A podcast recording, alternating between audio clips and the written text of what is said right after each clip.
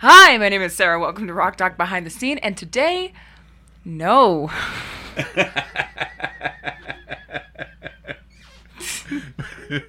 Was that your opening line, honestly? No. Because it sounded like it could have been. But, I was trying. Yeah. Okay. What were you trying to do? Hi, my name is Sarah. Welcome to Rock Doc Behind the Scene. And I go by two other names, undercaffeinated and trying my best. And Dad, what are we talking about today in our cold open? gotcha. Well, I was thinking about earlier. Okay. This is this is a conundrum, uh, a a a riddle, if you will. Mm-hmm, mm-hmm. Who came first, Flo Rida, or Will I Am. because if you're Will I Am and Flo Rida comes out, you're not going to be Will I Am, are you? Right. And if you're Flo Rida and Will I Am comes out, Uh huh.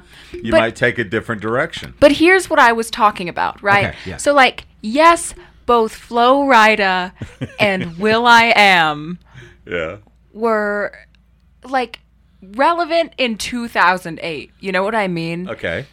And like, um, you know, sounds evolve. I, I believe in their capabilities. Sure. Um, but but that's the truth. But whereas that is the truth, it is also true that their genres are pretty different from one another. For example, Flo Rida never fucking took uh, the girl is mine by michael jackson and paul mccartney Yeah. and took out all of the parts that paul mccartney did Right. and just kept rapping she liked the way i rock okay Uh huh. right That being said, Uh-huh. the uh, is it the three syllables in one word that's bothersome to you it is the use of I. Uh-huh. Will I am Flor Ida. Right. That's that's what's got me, you know. And Florida, I am not all that uh, acco- you know acquainted with his work, but Mm-hmm. honestly, when that song came out, Yeah, low. low, low, low, apple bottom jean, jeans, boots, and this. You're it took doing me- great, Dad. Thank you. I'm, uh, That was a wild I, I am. rendition. Uh, I am the. Uh, uh, I'm a plain white rapper. oh, So, Jesus Christ. okay. Little Big Mac. That's what they called me on the You street. know what? Nobody has eaten us alive on this podcast before, Today's the day. but I feel like it's bound to happen. Holy Uh, fuck. Okay. Well, Okay. Uh-huh. Um, so when that song came out, it honestly took me about uh, you know a couple months of keeping hearing the guy's name to go. Oh, Florida." Florida. oh, that makes sense now. That happened to me too. Yeah. But it was like several years. Yeah. Granted, I was a child. yeah, but, yeah, yeah. But Florida. Florida Uh, yeah. and William. uh huh.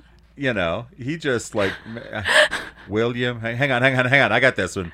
Will I am Oh my god. Okay. bitches? Yeah, and that was Oh, Dad. it. Just cracked me up that uh, to think that who, who came first, Yeah. Will I The am? chicken or the egg? the chicken or the egg, the Will I am or the William Low Rida or Florida? or the I or the I. Oh, Yeah. uh huh. You know, it'd I be- bet that's how that's what they call both of them. Yeah. What the cool kids call both of them. If at any point either one of us starts going by bod, I can stop the other one. Okay. it's a deal. We'll Yeah. shake on it. We'll shake on it. We have the right to be violent. if we start doing that shit. but I can. I'm Kenny. I'm Sarah. She's my kid. He's my dad. And this is Rock Doc Behind the Scene, the show where we discuss your favorite and maybe not so favorite music documentaries. If you have a comment or a suggestion for a doc you want to hear in the future, drop us a line at behindthescenepod at gmail.com and find us on Instagram at behindthescenepod. Let's get into it. Alrighty then. So, what are we talking about this week, Sarah? Dad, this week we're talking about Beastie Boys story. An incredible film. It's awesome. I think what I like about it is that it deviates from the regular format of what a documentary is quote unquote supposed to look like. We've watched so many documentaries. This is the end of our third season. Right. Hi, season finale, Season bitches. finale. Here we go. Don't call our friends out there bitches. Sorry. I meant bitches in an endearing way. Season finale, friends and neighbors. Yeah. I, Won't you be my neighbor? you? You can. they're- They're they're wonderful people, and I'm sure they won't be offended if Won't you please? be my neighbor. Won't you please? so the Beastie Boys, uh, yeah, you're right. It, it's done. The format of it is a um, is a stage show where um, Adam Horovitz and Mike Diamond come out. Mm-hmm. The surviving Beastie Boys come out and tell the story of the Beastie Boys and and Adam Yauch on stage with um, a huge screen behind them playing clips and. Uh, um, and it's it's charming, it's Yes. endearing, and, And it's so they- much fun. and they address that at the at the beginning of this film Yeah. and at the beginning of this show that the reason that Adam Yauch isn't there is because in 2012 they lost him to cancer. Right, right. And and I remember when when that happened. I mean, I, well, we, I remember their whole career, Mm-hmm. and uh, um, because when License to Ill came out, it was huge. We'll get there. We'll get there. Let's listen to this uh, amazing uh, Let's do it before we forget trailer. Yeah, again. because we'll forget about the trailer. we will. It's not unprecedented. Here it is. Ready? Now, here's a little story that I got to tell about three bad brothers that you know so well. It started way back in history with that rock, MCA, And me. Mike D. Hello, everyone. What we're gonna do right here is go back, way back, back into time. The Beastie Boys. The Beastie Boys. The Beastie Boys. Beastie Boys. In the early 80s, everyone in our scene was in a band. We wanted to be rappers so bad, but we were mediocre at best. Just don't stop. Most rappers hold their rhymes in little pieces of paper, right?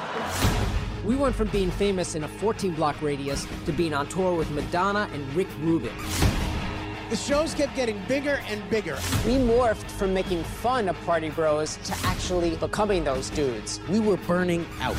I just didn't even recognize the person that I had become at that point. Yo, hold up. It's not over yet. Go. There's not that many times in your life when you realize you're in a new chapter. The Beastie Boys are back after a six year absence.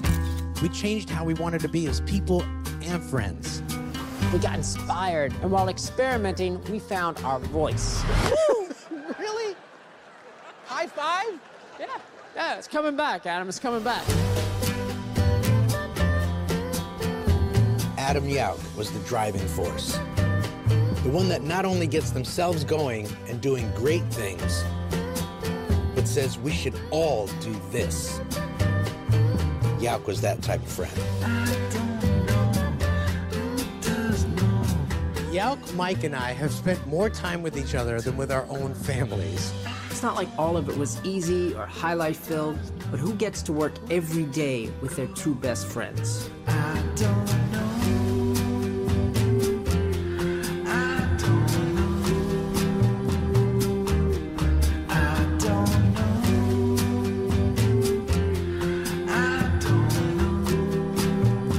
Okay, so our uh, uh, story begins.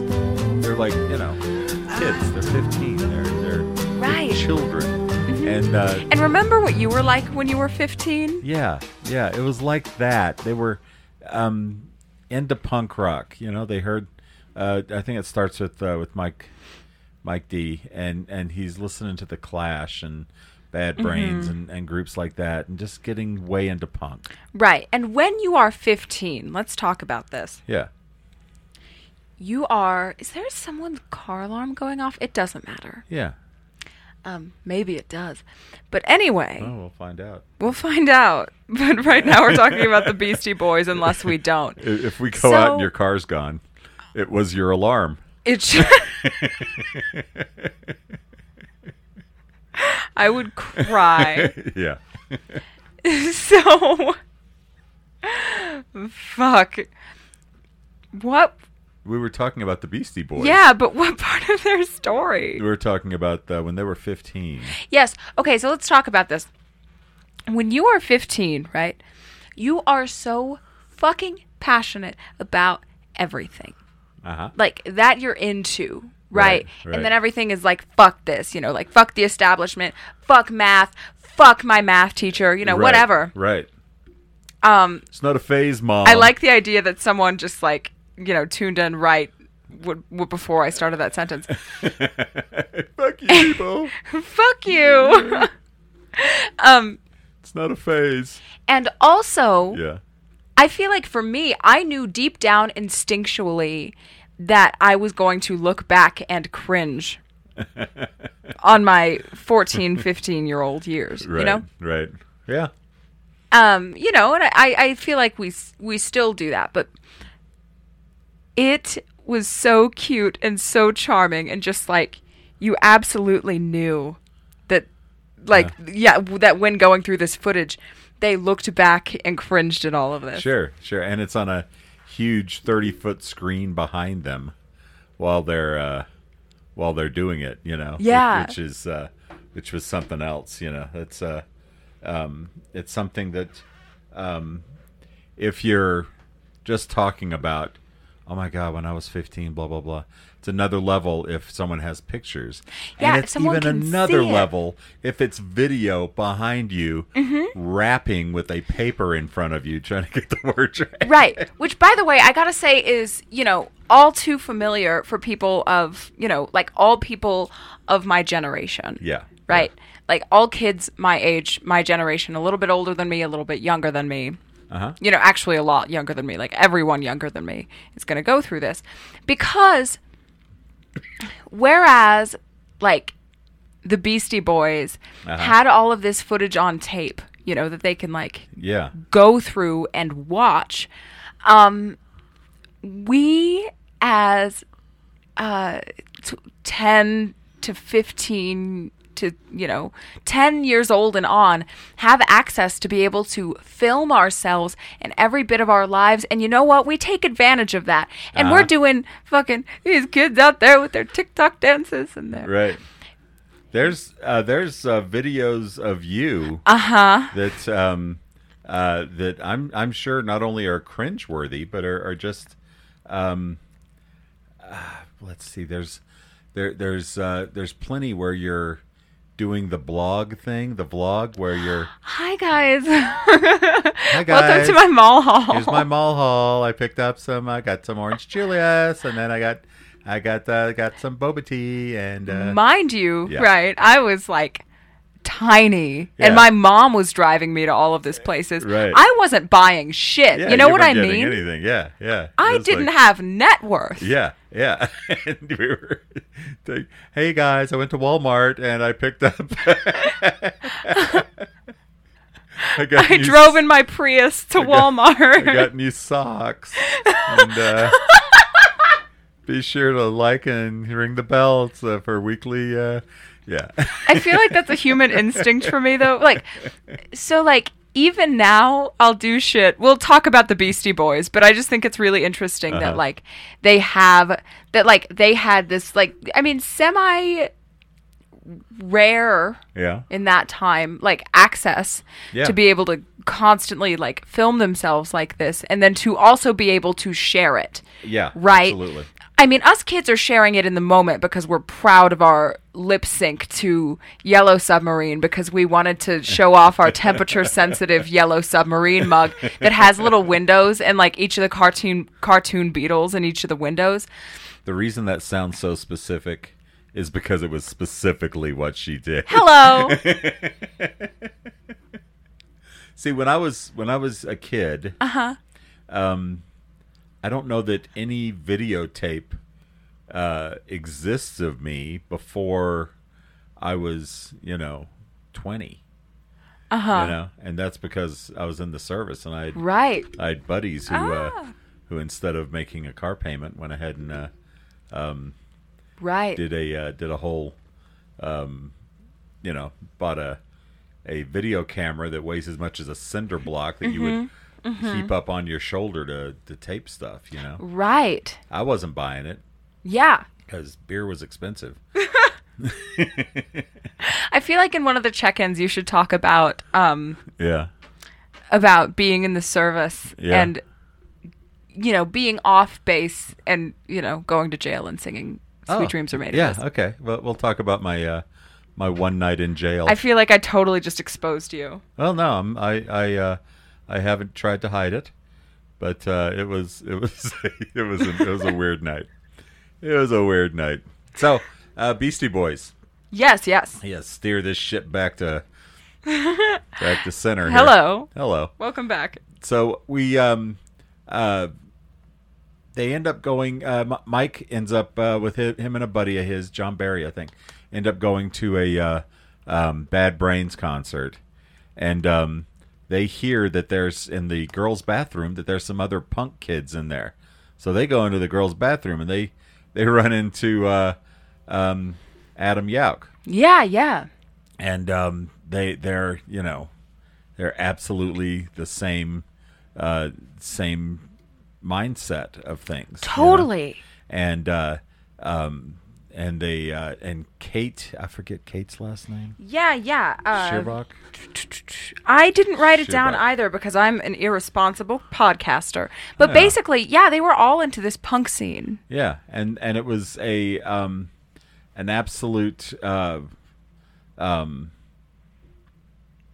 not rap scene at all it was it no, was not punk. at all. And I mean, what's cool about both of those genres is the ways in which they give young people and whatever backgrounds they're in a way in which they can express whatever a, a lot of the time especially for punk anger Right, right. There's uh, there's a lot to a lot to be said for uh, um, for their brand of rap. Right. it comes from comes from the punk rock ethos, if you will. And um, ah rookie mistake pulling up the wikipedia now Ah. I know this. You, you'd think I would be better at this. I just want Kate's last name because I hate to, to to to mention her and not um, Kate Schellenbeck. yes yes So there.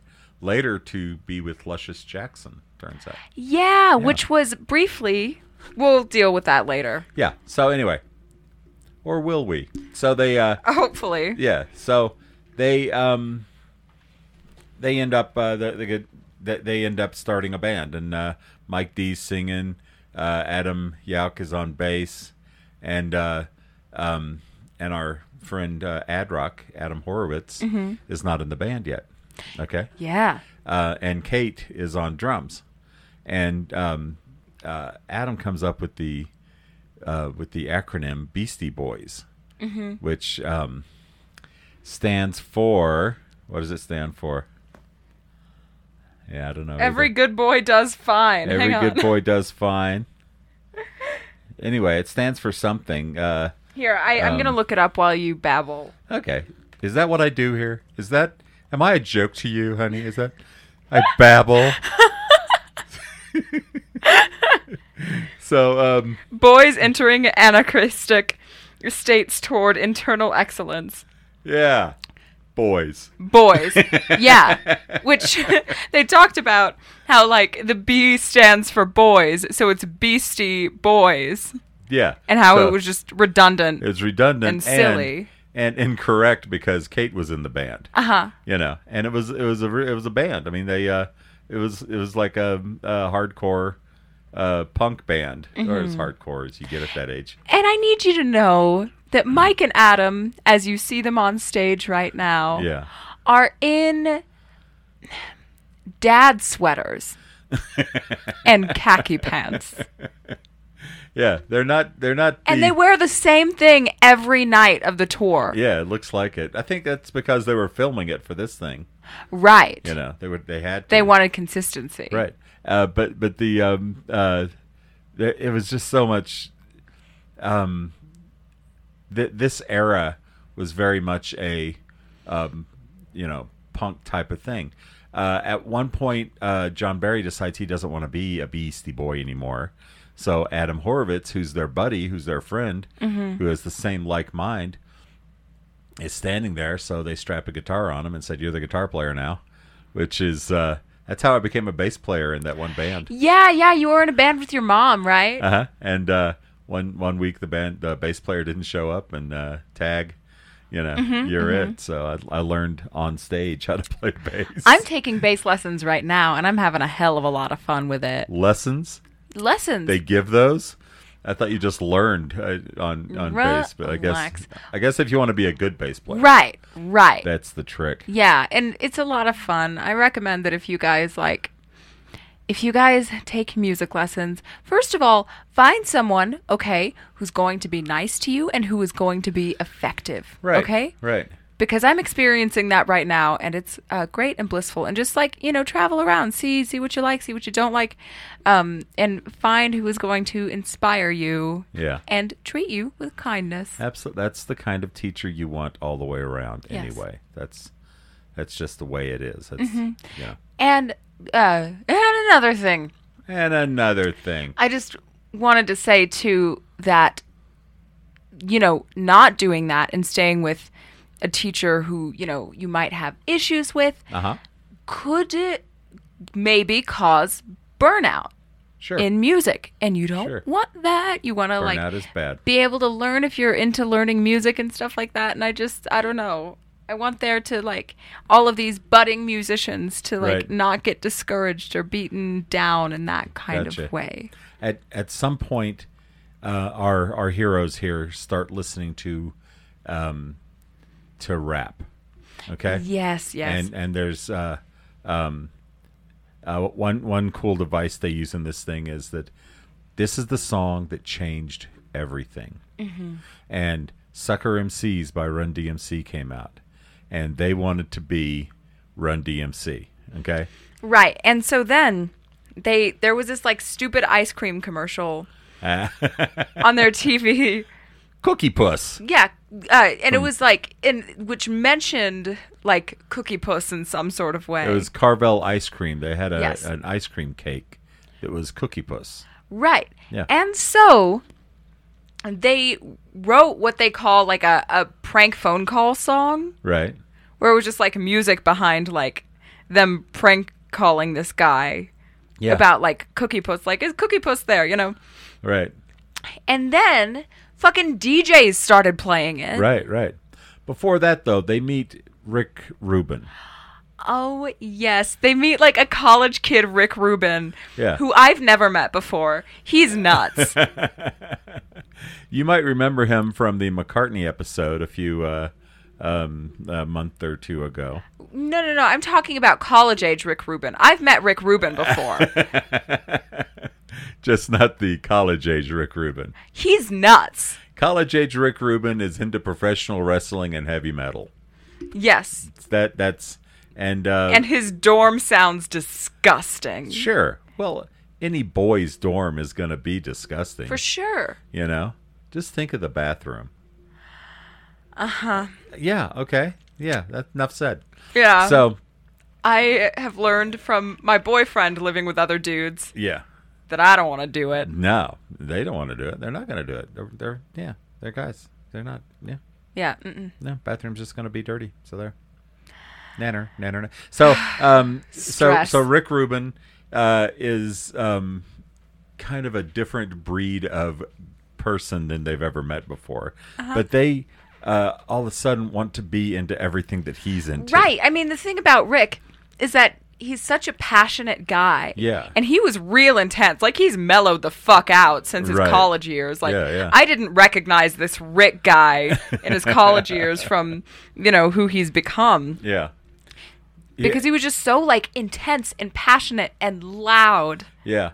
He wanted the Beastie Boys to be the villain in professional wrestling on the sidelines, screaming into the camera, going, You can't handle me! You know, that kind of right stuff. you which know. you know, uh they will later do when they open up for Madonna on their first tour. Right, right. So, um, Rick uh, produces a record and gets in with um, Russell Simmons, and Russell and Rick decide to start a uh, record company called Def Jam. Maybe you've heard of them. Def Jam Records um, uh, is they they uh, well Rick Ru- well I'm sorry uh, Russell Russell Simmons Yes. uh, was the manager for the uh, for Run DMC. Right. So Beastie Boys were like going nuts because they were like, "This is the guy. This isn't rap adjacent. Russell is rap. He is, you know." And they went up to his Mm-hmm. Right. office. And rap didn't really mean anything back then Yeah, to a lot yeah. of people.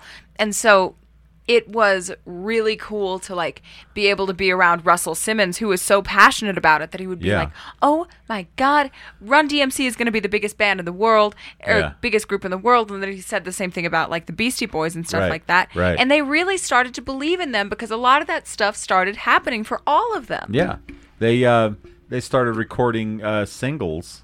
Right, right. You know, like uh, like Cookie Puss, for instance, and uh, um, uh, and Rock Hard, and uh, uh, and they they had all these uh, um, hold it hold it now hit it, which was a which was a, a great song that that ended up they they kept on you know having these singles that were popular. So what ends up happening is uh, uh, Russell says you guys need to make an album. Yes. So while they're recording the album, Madonna's manager calls up uh, Rick Rubin and said, uh, "Yeah, uh, we'd like the we'd like Run DMC to open for Madonna on her first tour." And Russell said, uh, "Yeah, they uh, they charge twenty thousand a show."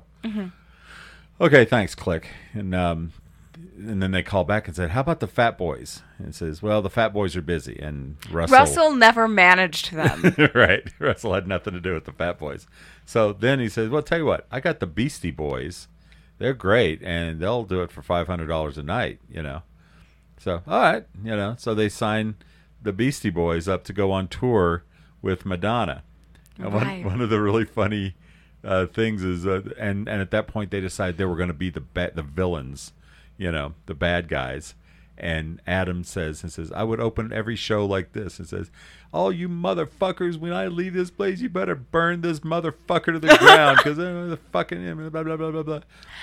And need we remind you who Madonna's audience was? right. And then Mike says, "This is who Mike was cursing out every night." And had like a a uh, a, a, a row of you know of four uh, twelve-year-old girls dressed like Madonna. this is who he was cursing out every night. you motherfuckers! Oh, it was so much fun. And um, uh, if we haven't, you know, really made it clear, this is a very fun movie to watch. Yes. This is very fun. oh my god, watch it. Yeah. This isn't a we watched it so you don't have to. This, is, a we watched it and you should watch it. Yes. Absolutely. Absolutely. So the um, we have a we we we we we've had a few like pre-recorded stuff that we never put out that's like we watched it so you don't have to like Paul Yeah. McCartney is really dead. Yeah, yeah. You shouldn't watch that. No. It's not good. no. I grew up with the fucking thing for some reason. I don't know. Well, I saw it. It was like back in when Hastings would would rent DVDs, and when Hastings existed, and I saw it, and I'm going, "Well, this looks ridiculous," and I brought it home, and you freaked out over the cover. I was terrified. Are you fucking kidding?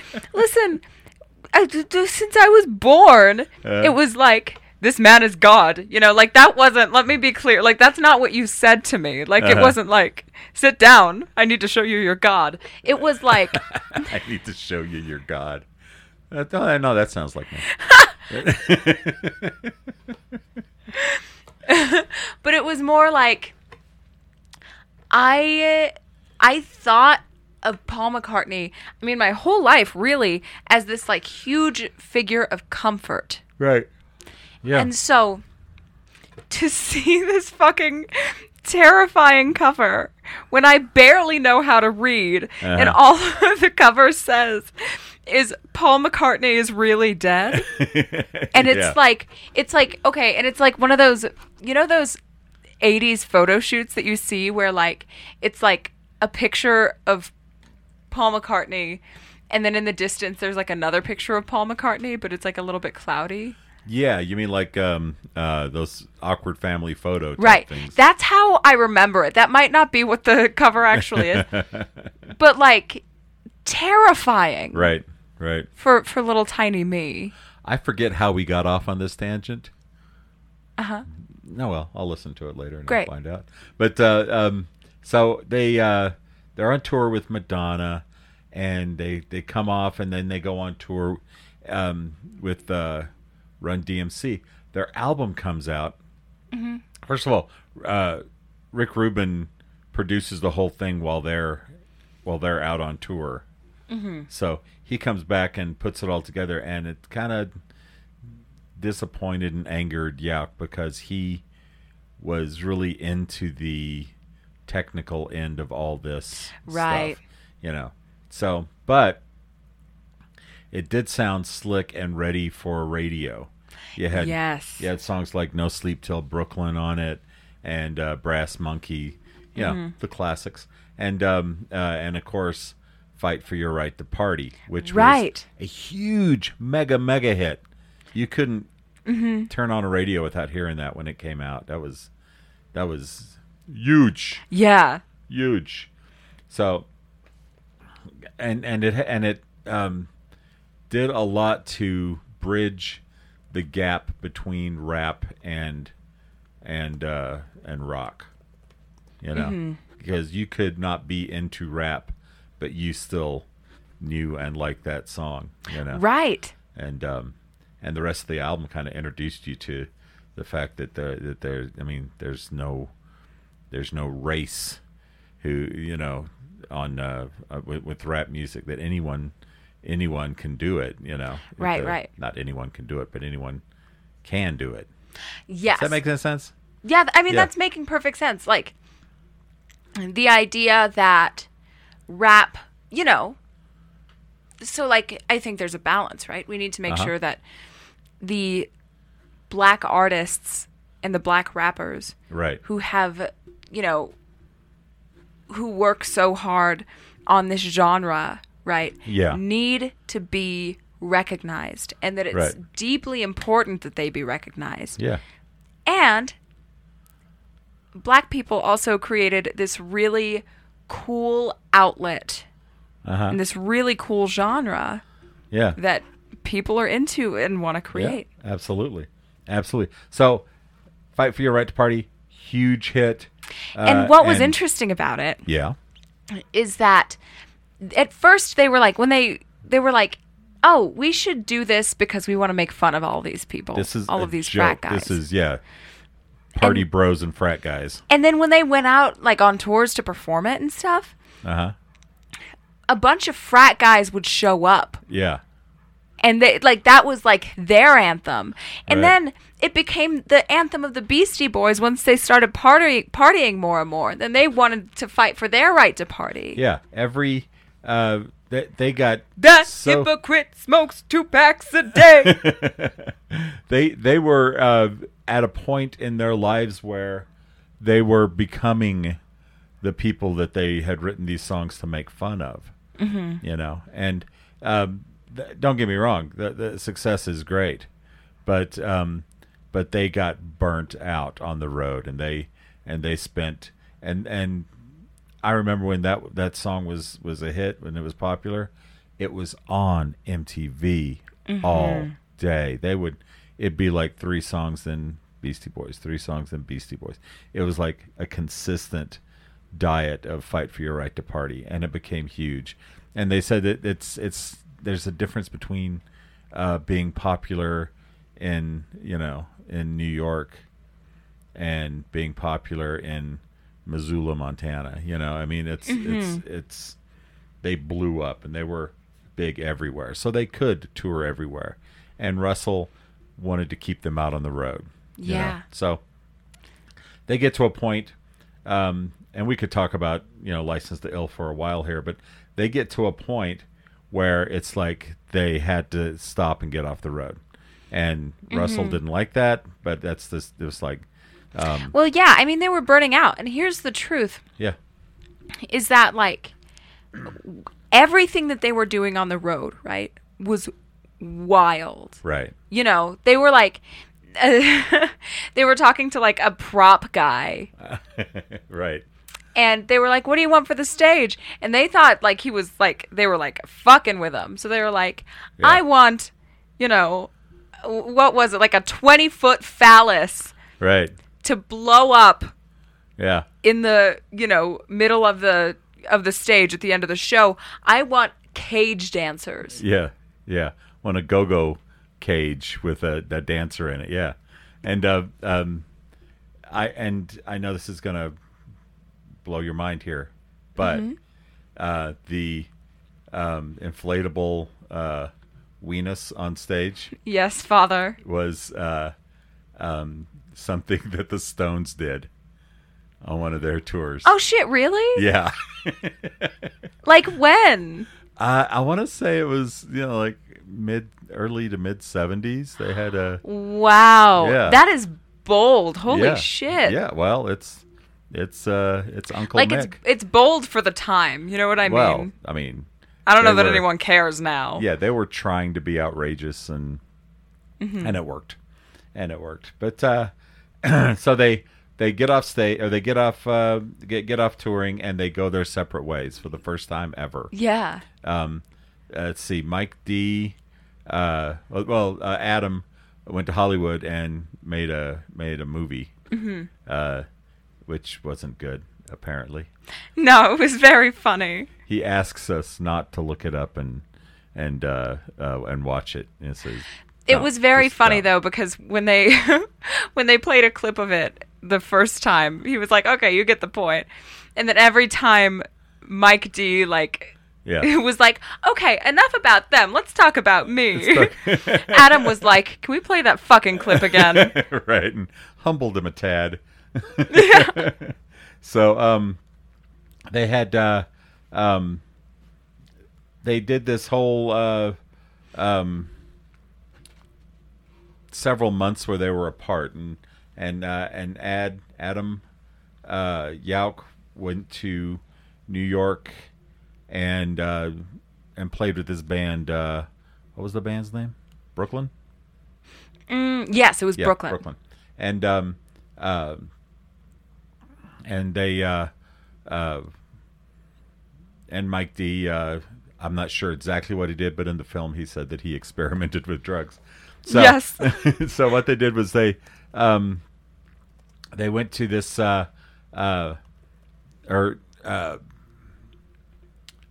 ad ad rock was at a Hollywood party and he hears this this cool music, you know, and he and he finds where it's coming from. It's coming from a cassette player, Right. and uh, and playing it is the Dust Brothers. Mm-hmm. Okay, and he was just like so taken by it. He calls the other guy and says, "You guys got to come out here and meet this guy." Yeah. you know, and um, uh, and meet these guys. So they do, and they decide that their next album they're going to work with the Dust Brothers, which um, which really worked out because uh, they end up recording Paul's Boutique yes. which is a um, it did nothing when it came out. Absolute crickets. It, it it was not a big seller or necessarily thought of as influential when it came out, but in retrospect, it is looked at as being one of the um, you know seminal albums of uh, of of the genre. I feel like now is the appropriate time to talk about the audience participation in the show. Okay. Yes. Uh, at the end of the film, don't I mean? You, at the end of the film, they have a uh, a section where they show little clips and everything. You know, after the For like 15 minutes and Yeah. watch all of them. I I implore you. yeah, because it's worth it. It's worth the wait. So um, they- they're talking about it about it and how excited and how pumped they were, and they got this new sound, and it's gonna it's it's gonna just you know the experience of working with with Rick and and Russell was gone, and they were gonna do this. It was gonna be just awesome, and then boom, nothing, crickets, right? And um, they had uh, um, was it uh, David Cross? So it was David Cross, Ben Stiller, fucking Steve Buscemi. right out in the audience and uh Dave Cross gets up and says, "Excuse me, excuse me. I, I was, I was uh, on my way to go pick up some, some of my, some of my s- scratchers, um, and uh, and I couldn't help but overhear you say that Paul's Boutique was a disappointment to you. You know, oh, don't get me wrong, it was horrible. When it, I mean, a- as far as sales go, it was the worst. It was, you know, you know, and, and they they show the same same bit for the three of them, and Steve Buscemi says, "That's right. If it fell in a forest, nobody would hear it." You know?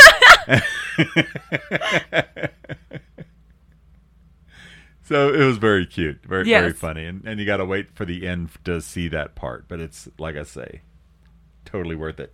So uh, they um, they end up uh, um, bef- Paul's Boutique is put out on Capitol Records. They uh, have a falling out with with Russell and Rick, and they choose not to work with them anymore. Yes. And um, they Said falling out had to do with their pay. Yeah, they they stopped paying them royalties because they wouldn't get back in the studio and make another album for uh, Def Jam, you know, and uh, so um, so they they shopped their wares around and ended up at Capitol Records and uh, Right. um, and Capitol. I mean, that's you know that's the Beatles Yeah. that's that's huge, you know. So they end up with Capital, and Capital puts out uh, a, um, a a huge marketing thing to get them to get uh, Paul's Boutique out there. And when it comes out and it's a sales disappointment, it was rather humbling. Um, Yeah. and uh, they moved in to this uh, mansion. It looks like uh, with um, with a big pool with a a, a stair stairs going over the pool, uh, and in this house was a locked closet. They like rented it basically, right. a locked closet, and and in, and um, Adrock's like uh, you know when when you're when you're 20 and you're high and you see a locked door, what do you do? You break that fucker in. And there was all these clothes from the 70s that belonged to the lady who owned the house. You know, Yeah. So they put them all on, and they were it was all 70s pimp clothes, and it was and they, it was it was great, and that. There's a lot of those in the videos for Yeah, yeah. Hey Ladies, and uh, uh, it was just extraordinarily fun. Yeah, and oh my gosh, are we gonna talk about um about Adam's uncle? Oh yeah, uh, Nathaniel Hornblower. he comes into play.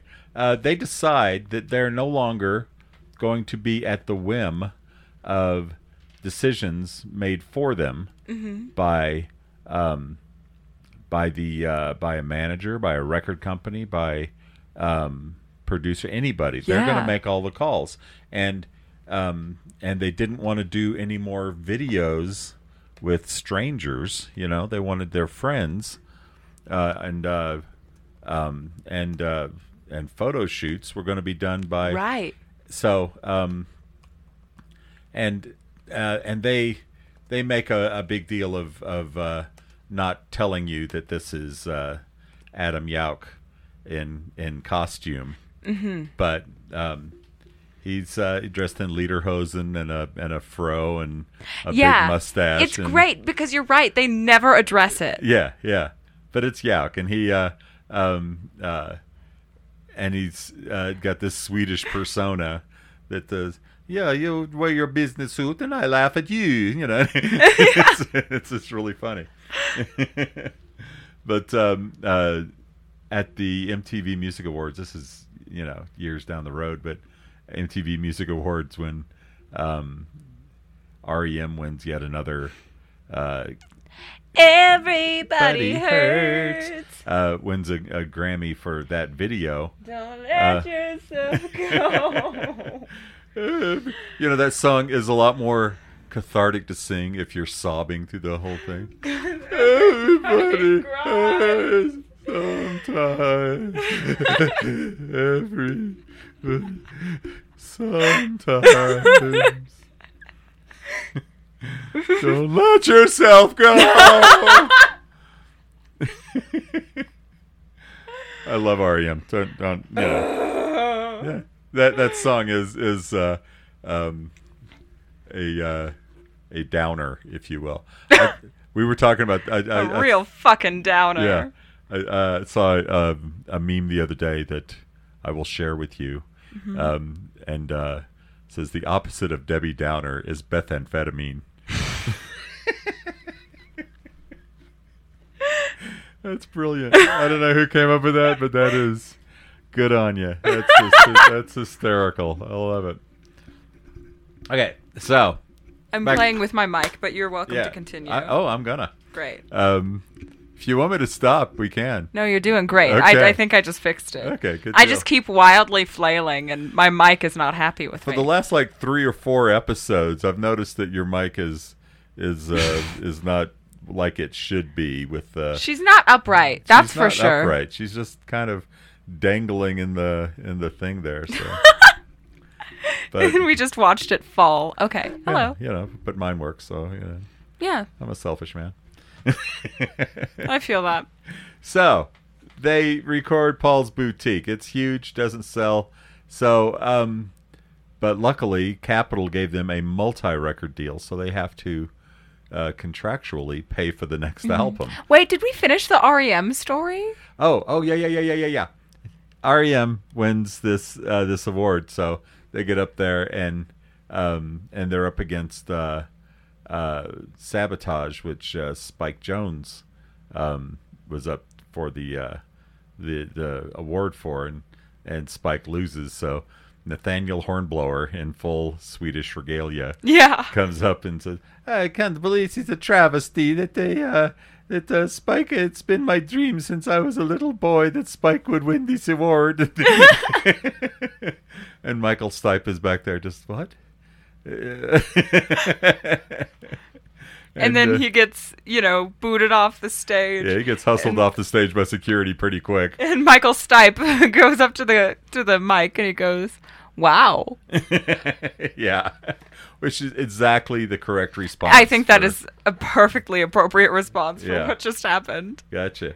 So they um they downsize a great deal. Uh, they they no longer uh, are working out of that uh, huge mansion, and they no longer have these.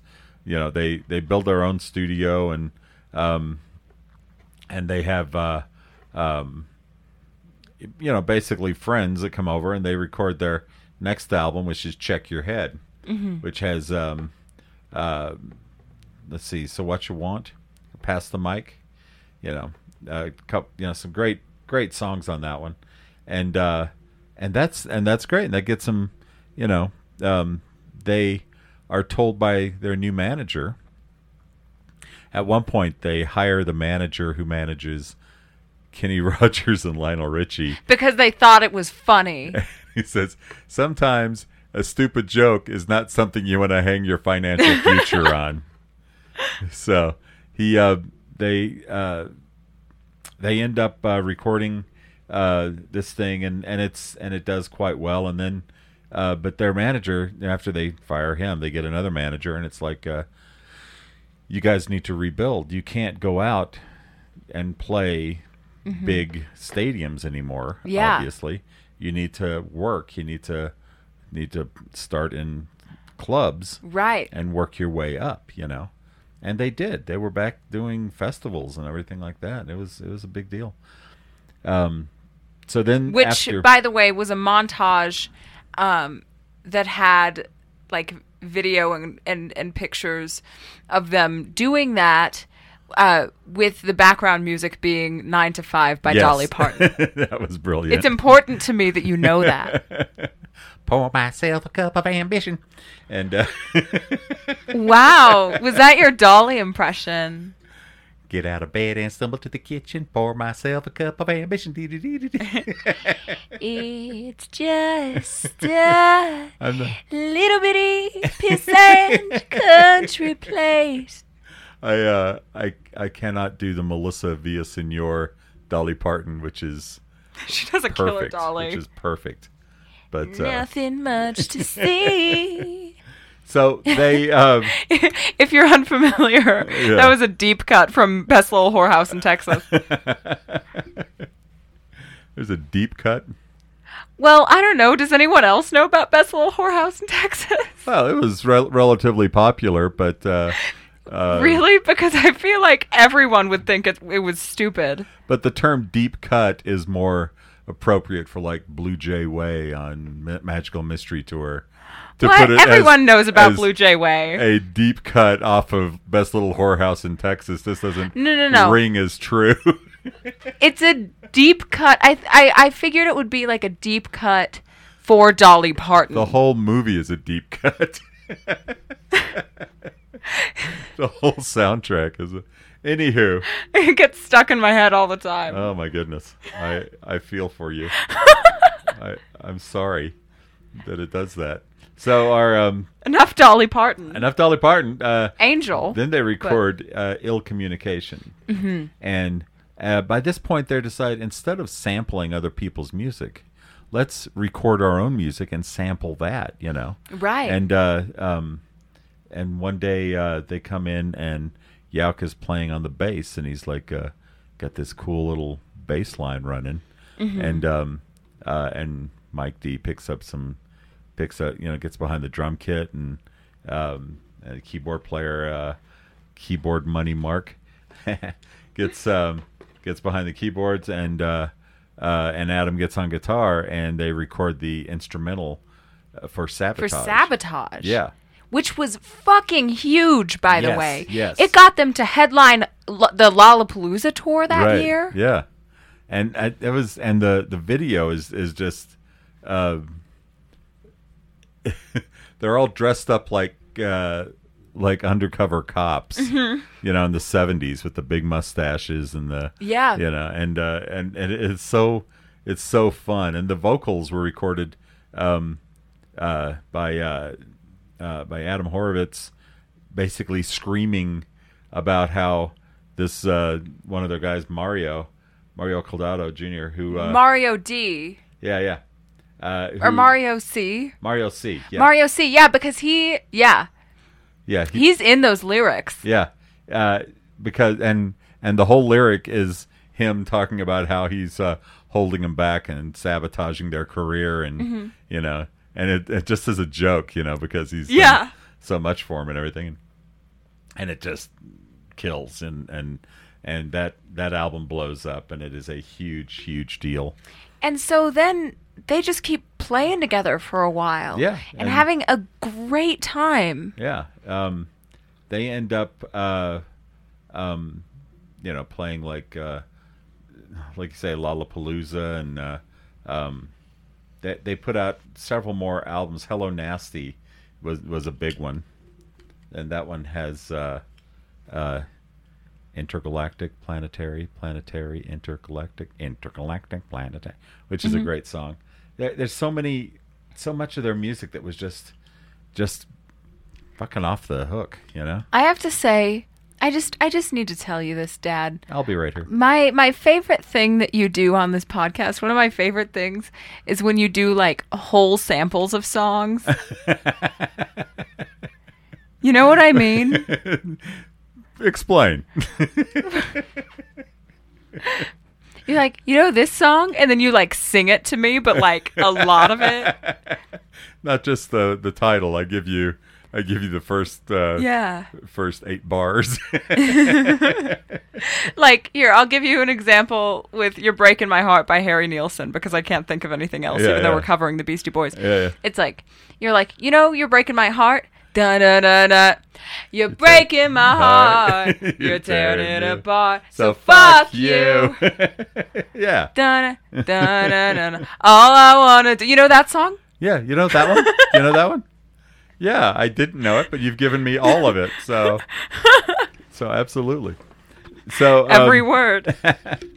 so they they record i mean they, they do a whole bunch of stuff and at this at this um um yauk is becoming far more creative he is he's working at a uh at a frantic pace with these guys here he is doing the photography work for all their album covers and stuff like that And they're spending all of their time together. yeah, yeah. He's doing all the music videos and stuff like that, and and Adam is like, uh, you know, he he was such a riddle because we all know the same things. We have all come from, we've spent more time than we have with our families. Yet he'll come out and say, "Hey, I want to do a drum loop like uh, like Jimi Hendrix or Sly Stone wanted to do." You know, and and, uh, and it's like, how does he know about that shit? How does it? How can he possibly know about that and how to do it? Yeah. We're together all the time. Right. how does he know? Um, and uh, they say he he ended up, uh, um, you know, snowboarding uh, out of helicopters, and uh, you know, just doing some amazing.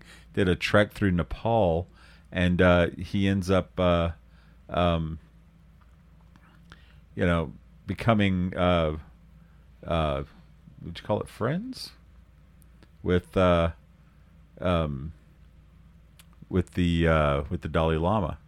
Yeah. Yeah, and uh, he becomes part of the the um, uh, Free Tibet movement, and he's one of the you He know, actually starts like a four day music festival yeah yeah to help them. yeah, and uh, there's um, uh, let's see, it says here on Wikipedia that uh, the the concert uh, it, it became annual and uh, had acts like uh, um, Mike Mills and Mike Stipe with REM, Rage Against the Machine, the Smashing Pumpkins, the Foo Fighters Mm-hmm. The Foo Fighters. the Foo Fighters, um, U2, uh, just a whole bunch of uh, amazing uh, artists um, uh, that uh, he was he he wanted to learn more about how they a government that that that these people who were being oppressed by their government to the point where if you flew their flag they would come and beat the crap out of you how they could have a vow of nonviolence, how how that how that happened, you know, and it's uh, um, it, it it's pretty it's pretty extraordinary. Uh, the you know he he becomes a Buddhist and he's uh, uh, and Mike D this hardcore not Mike D uh, Adam Yauch this this uh, this guy who's a uh, a rap guy uh, a hardcore punk guy all this stuff He loves after after parties. and- after after after parties. The the the the party bro from uh, uh, You gotta fight for your right. becomes this gentle Buddhist soul, you know. Mm-hmm. Um, so as as we mentioned at the beginning of this, uh, um, this does end up coming to a tragic and Yes. Um, short end for, for Mr. Yauk. Mr. Horovitz, Adam, uh, has a has a piece in this. They they call it the last gig, and it's like we didn't know it was going to be the last show. We had no idea, and they were playing Bonnaroo in Tennessee, and they did a um, they filmed a video that day uh, of them and Nas, uh, and um, uh, like filmed by Roman Coppola, and uh, um, and they recorded this, and then they went out and did the show, and it said, and it was perfectly a perfectly normal day. This is the kind of stuff that would happen on any day, but Right. uh, um, but you know, shortly thereafter, they lost um, Mister uh, Yauk to To cancer. In cancer. 2012 was Yeah. when they lost him. Yeah. And the show, I believe, was in 2009. Yeah, yeah. So the uh um you know, it was it was a, a, a tragic end to a a really fun story. There there was there was nothing I, I cannot express how much fun this film is. And by the way, you guys, we got Apple TV to watch this. That's how much we love you listeners. I'm willing to get a new subscription every couple weeks because of you people. And he has. I'm married. You know how difficult that is to explain to my wife? We need Apple TV, honey. I've got listeners who are counting on me. okay. Okay. So, I swear I'm going to get it for four days and then I'm going to cancel the subscription. yeah, I've got all sorts of stuff that I haven't canceled on my uh um on my thing there, so. but but anyway. Also, what the fuck is a four day, three trial? Come on, Apple. I hate Apple. 4 days. 4 days. Four days? 4 days. Four days. Give me a month. And like literally, I work with so many. I work with so many producers who'll send me something on like iCloud storage something or other. Right. And then, since I have a Google phone, I cannot open it. Mm-hmm. It's like, this doesn't support this. So I go Yeah. to, to grandma and I'm like, hey, grandma, can I borrow your iPad? And she's like, sure. And then I, I, I, I send myself the link on grandma's iPad and it's like, no, it doesn't support this. So No. then I have You to. don't have the right code. Nah. Yeah. And so then Apple. I have to deal with my fear of confrontation and be like, um, hi, can you Gmail it to me? Gmail. What are you Amish? I know. Yeah, and that's how that rolls. That's how that goes. So this um, this is our last uh, last podcast for a couple months, I think. Yeah, yeah. Yeah, we're gonna we're gonna take some time off here. This is the end of our third season. Yes, thank you so much. Yeah, thanks for listening. Is there guys. anything else you'd like to say about the movie before we bow out? Um, no, I think we, we've we've covered it. I, Great. I, I I think that uh, that this one is like I say, there is Just go watch it. yeah, there's there. Most of the movies we watch are fun in some way or another. Mm-hmm. You know, not counting you know Woodstock '99. Most of them are fun. Yeah, that wasn't terribly fun. Yeah. But this one is uh, not only was it very informative and the music's just incendiary. Mm-hmm. Uh, it's uh, the um, the ideas behind it and the and the the, the feelings and all that are, are will stick with you. They're It's- Mm-hmm. so real and just yeah, go watch it, dog. yeah, you'll you'll you'll enjoy it. And uh, um, you know, if you, I'll, I'll give you my uh, my Apple passcode. So, Great, thanks. Yeah. no, I won't. But um, I probably know it, yeah, you can judging guess off it. of I every passcode that I have yeah. for all the, uh, the all the stuff. I fro- just from, you know, mooching off of your Netflix and Hulu Sure. and HBO Max, It's not mooching when you're my child. I guess. So there you go. There you are. Mm-hmm. You can I've have moved it. out of the house and I still use it. Well, sure. Yeah. Well, sure. Don't tell Netflix. Ian uses it too. Oh yeah. Mm-hmm. He's never lived here. he has parents, with a Netflix account. right? But that's cool. He can. He's Ian. He can do anything. He can. He can hang. Yeah. So, um, he's cool. Our next season, as we mentioned before, Is it Rock Doc go the, go to the movies? it's going to be a little bit different because the uh, um, all of the uh, all the stuff, all the things are uh, are going to be uh, instead of documentaries, we're going to be watching movies like Almost Famous. Yeah. Uh, Purple Rain, Um, Uh, this is Spinal Tap.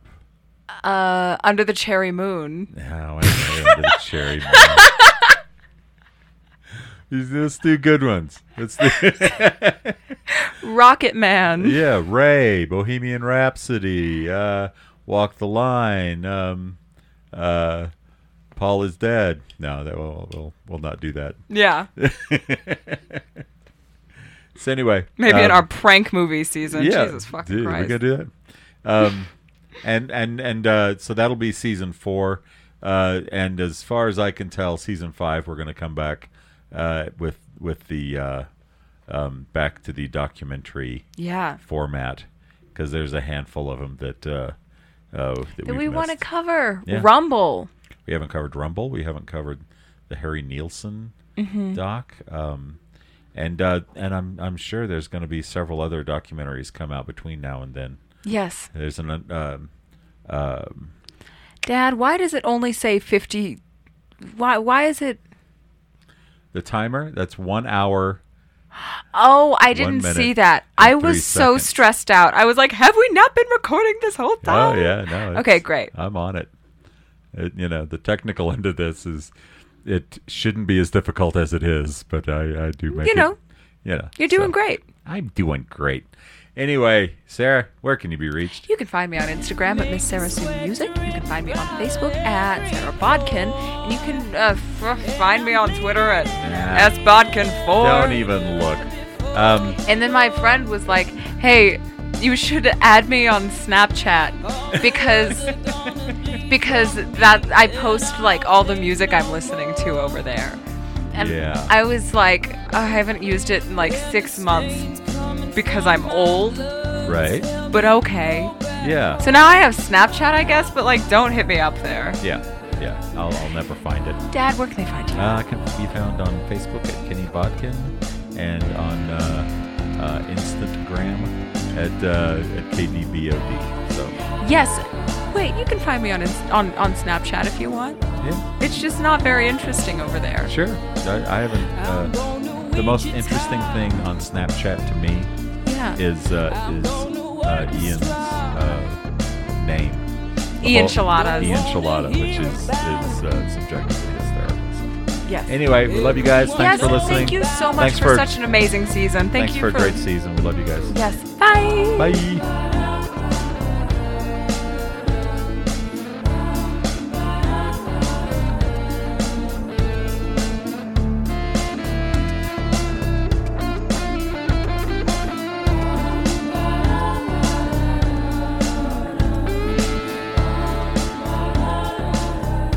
This has been Rock Talk Behind the Scene with Sarah and Kenny Bodkin.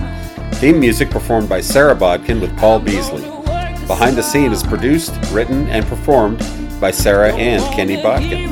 Drop us a line at behindthescenepod at gmail.com and follow us on Instagram at Behind the Scene Pod. See you next time and support your local musicians.